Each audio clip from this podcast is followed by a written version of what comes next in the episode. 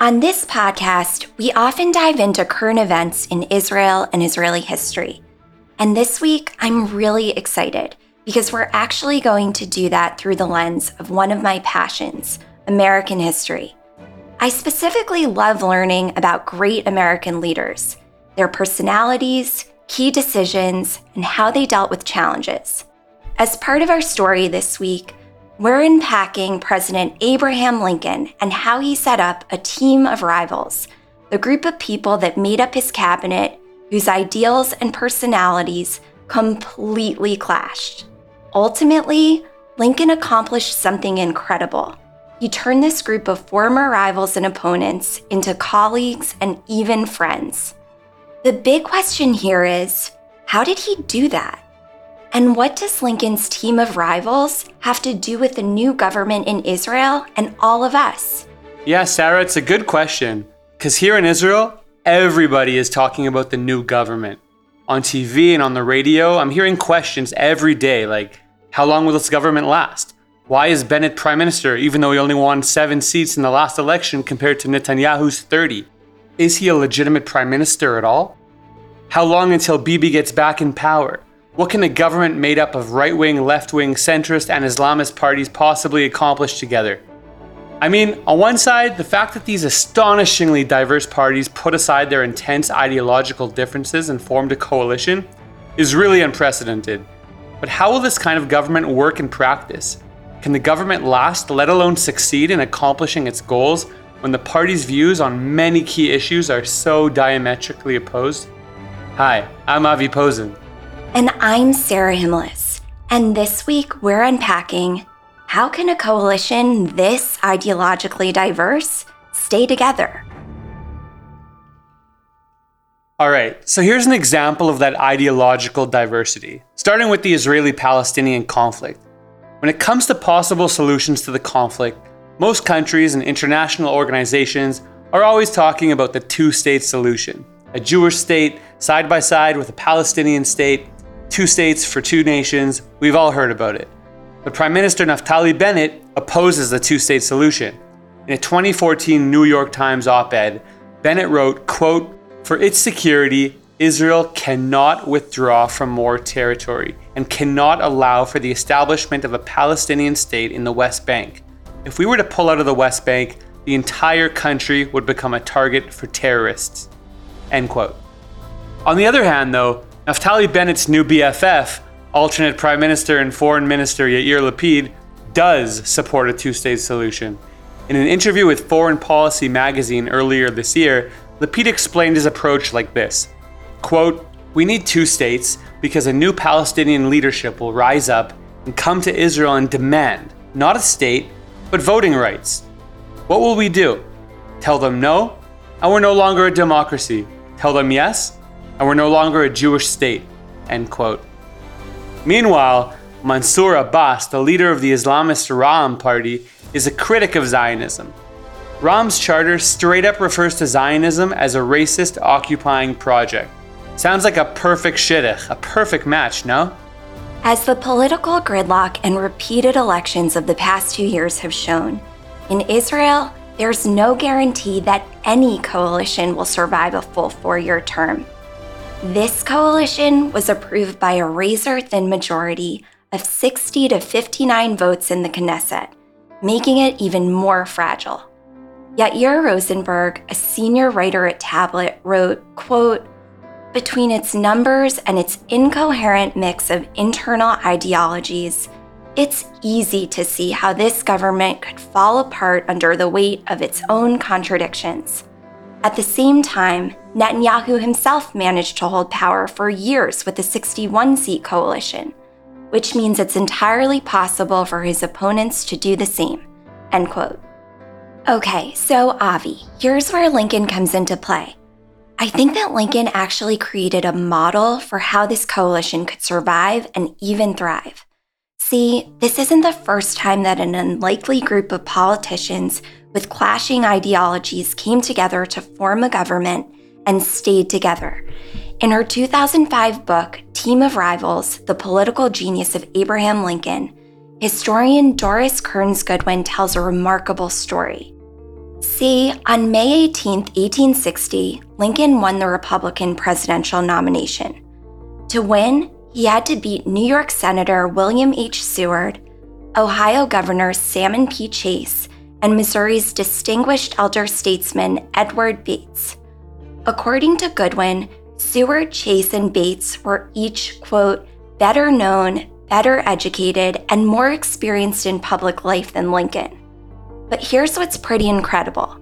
After he won the 1860 presidential election, Lincoln appointed these three men to his cabinet. When asked why he had made these appointments, Lincoln answered with humility, quote, "We need the strongest men of the party in the cabinet. I had looked the party over and concluded that these were the very strongest men. Then I had no right to deprive the country of their services." End quote. Yeah, I gotta say, that was a pretty epic move on Lincoln's part, bringing his rivals into the cabinet because they were the best ones for the job. But it's still kind of risky, no? These people didn't feel loyal to him, and even worse, they didn't even like him. They all thought they deserved the presidency over him. It definitely involved a lot of risks, but it actually worked. Ultimately, Goodwin writes, quote, the powerful competitors who had originally disdained Lincoln became colleagues who helped him steer the country through its darkest days. End quote. So, how did Lincoln turn his adversaries into friends and keep his cabinet of rivals intact? Goodwin attributes this feat to Lincoln's extraordinary personal and emotional qualities, which enabled him to, quote, form friendships with men who had previously opposed him to repair injured feelings that left untended might have escalated into permanent hostility, to assume responsibility for the failures of subordinates, to share credit with ease, and to learn from mistakes. End quote. During her book tour, Goodwin was interviewed by Terry Gross on the NPR show Fresh Air. She argued that Lincoln's ability to keep this unwieldy group of politicians together ultimately preserved the entire nation. Quote, as long as he could keep that coalition together by keeping these people inside the tent, he was actually keeping those strands in the country together as well. End quote. This is what she said we could all learn from Lincoln. Quote, in the hands of a truly great politician, the qualities we generally associate with decency and morality, kindness, sensitivity, compassion, honesty, and empathy can also be impressive political resources. End quote. In his speech before he was sworn in as the 13th Prime Minister of the State of Israel, Naftali Bennett essentially echoed Goodwin's idea of Lincoln's team of rivals. Quote, the government that will be formed represents many of Israel's citizens, from Ofra to Tel Aviv, from Rahat to Kiryat Shmona. Precisely here lies the opportunity. Our principle is we will sit together and we will forge forward on that which we agree. And there is much we agree on, like transportation and education, and what separates us, we will leave to the side. In his speech, Bennett also underscored that his coalition's diversity is a strength and critical Jewish value, saying, quote, Twice in history, we have lost our national home precisely because the leaders of the generation were not able to sit with one another and compromise. Each was right, yet with all their being right, they burnt the house down on top of us. I am proud of the ability to sit together with people with very different views from my own. End quote. Lapid also pledged that, quote, this government will work to serve all the citizens of Israel, including those who aren't members of it, will respect those who oppose it, and do everything in its power to unite all parts of Israeli society. End quote. David Suissa, the editor in chief of the Jewish Journal, argued that the many parties were unified not just by their shared desire to replace Netanyahu, but also by the values of unity and decency. Quote, no matter how many ugly insults they got from the other side, no matter how difficult it became to bring together so many disparate parties, Lapid and Bennett maintained their decency while seeking unity, Suissa wrote. You know, Avi, going back to the analogy of Lincoln and his team of rivals, I think Yair Lapid would have to be the Lincoln here. Lapid and the Yesh Atid party had 17 seats, way more than the other parties in the coalition. But Lapid made a personal sacrifice to put this government together. Even though Naftali Bennett and Yamina only got seven seats, Lapid graciously gave Bennett the prime ministership first. He also turned to Mansour Abbas and the Ra'am Party, who only got six seats, and promised more economic aid for Arab communities. Over and over, he compromised and worked with others in a way that others had failed to do, resulting in this new coalition, this team of rivals. And the leadership is certainly trying to keep the coalition and its divergent opinions together. At the new government's first cabinet meeting, Bennett said the following to the new ministers quote, The key to our success is trust, mutual trust. The way to increase trust is that when there are misunderstandings, simply pick up the phone and call each other and resolve things quietly without drama.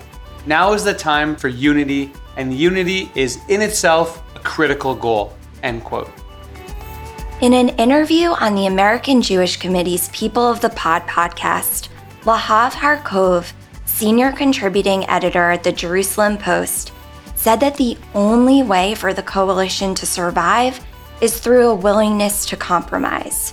Harkov said, quote, if the extremes on either end insist on their position, then there's not going to be a coalition. So we're not going to have the Meretz Party's vision of withdrawing all territory Israel entered in June 1967, and we're not going to have Naftali Bennett's vision of extending Israeli sovereignty to all of the Jewish communities in Judea and Samaria End quote. Meanwhile, author Yossi Klein Halevi, who's one of my all time favorites, argued in a Times of Israel op ed that the odds that the new government will last aren't great, but that, quote, even if this coalition doesn't survive its term, it is already won. After years of officially inspired campaigns of hatred and divisiveness, contrived to serve one man's political needs, we have the most diverse government in the country's history, he wrote if the new coalition achieves nothing more than offering a counter vision of an Israel that strives to respect and manage its essential differences and place the country above sectarian needs, Dayenu. End quote. Bennett and Lapid's calls for unity and decency come amid a rise in intense rhetoric against Israel's new government. Earlier this month, the Shin Bet, Israel's security agency, issued a statement warning that the violent and inciting discourse could potentially become lethal, adding that, quote, the responsibility for restoring a calmer atmosphere rests on all of our shoulders, end quote. Many in Israel have recalled the climate of 1994, in which public rage against Yitzhak Rabin following the Oslo Accords led to his assassination. This situation is a reminder that our words have consequences. For thousands of years, Jewish wisdom has taught us that our words can be as hurtful or as helpful as our actions. Rabbi Abraham Joshua Heschel said, quote, Words create the world in which we live. It's up to us to decide what that world will look like. End quote. The intense rhetoric is also a reminder that not all disagreements are alike the Talmud teaches that a healthy disagreement involves honoring the other side, employing humility, and showing respect for the other. It's about the pursuit of truth, which demands engaging with and learning from the other side. Rabbi Sacks wisely said, quote, In an argument for the sake of truth, both sides win, for each is willing to listen to the views of its opponents. End quote. So, what's the bottom line? Here's what I'm taking away from this. When disagreements get heated, it's time to try a different way to communicate. The current atmosphere in Israel shows that when it is hardest to lower the temperature, that's precisely when it's most important to lower the temperature. The way we speak to each other matters, and how we disagree with one another matters. These lessons are critical not just for all of us, but for this new coalition's ability to function as well. To succeed as a true team of rivals, rather than a cacophonous group of diverse parties, the new government will need to speak to one another in a spirit of decency and mutual respect, and find ways to work together despite their vast differences. If they can do that, they'll have a chance not just to survive as a government, but to reset the tone in Israel as well. So let's give them a chance, right? Thanks for listening. This episode was hosted by me, Sarah Himelis. And me, Avi Posen. This Week Unpacked is a production of Unpacked, a division of OpenDor Media. Make sure you don't miss future episodes by subscribing wherever you get your podcasts. And if you like the podcast, do us a favor rate and review us and share it with your family and friends. We'd also love to hear what you think. Hit us up at podcast at jewishunpacked.com. This episode was written by me, Sarah Himelis, and edited by John Kunza and you, Avi Posen, and audio engineered by Rob Para. Rifki Stern is our producer, and Noam Weissman is the executive producer of This Week Unpacked. Thanks for listening. See you next week.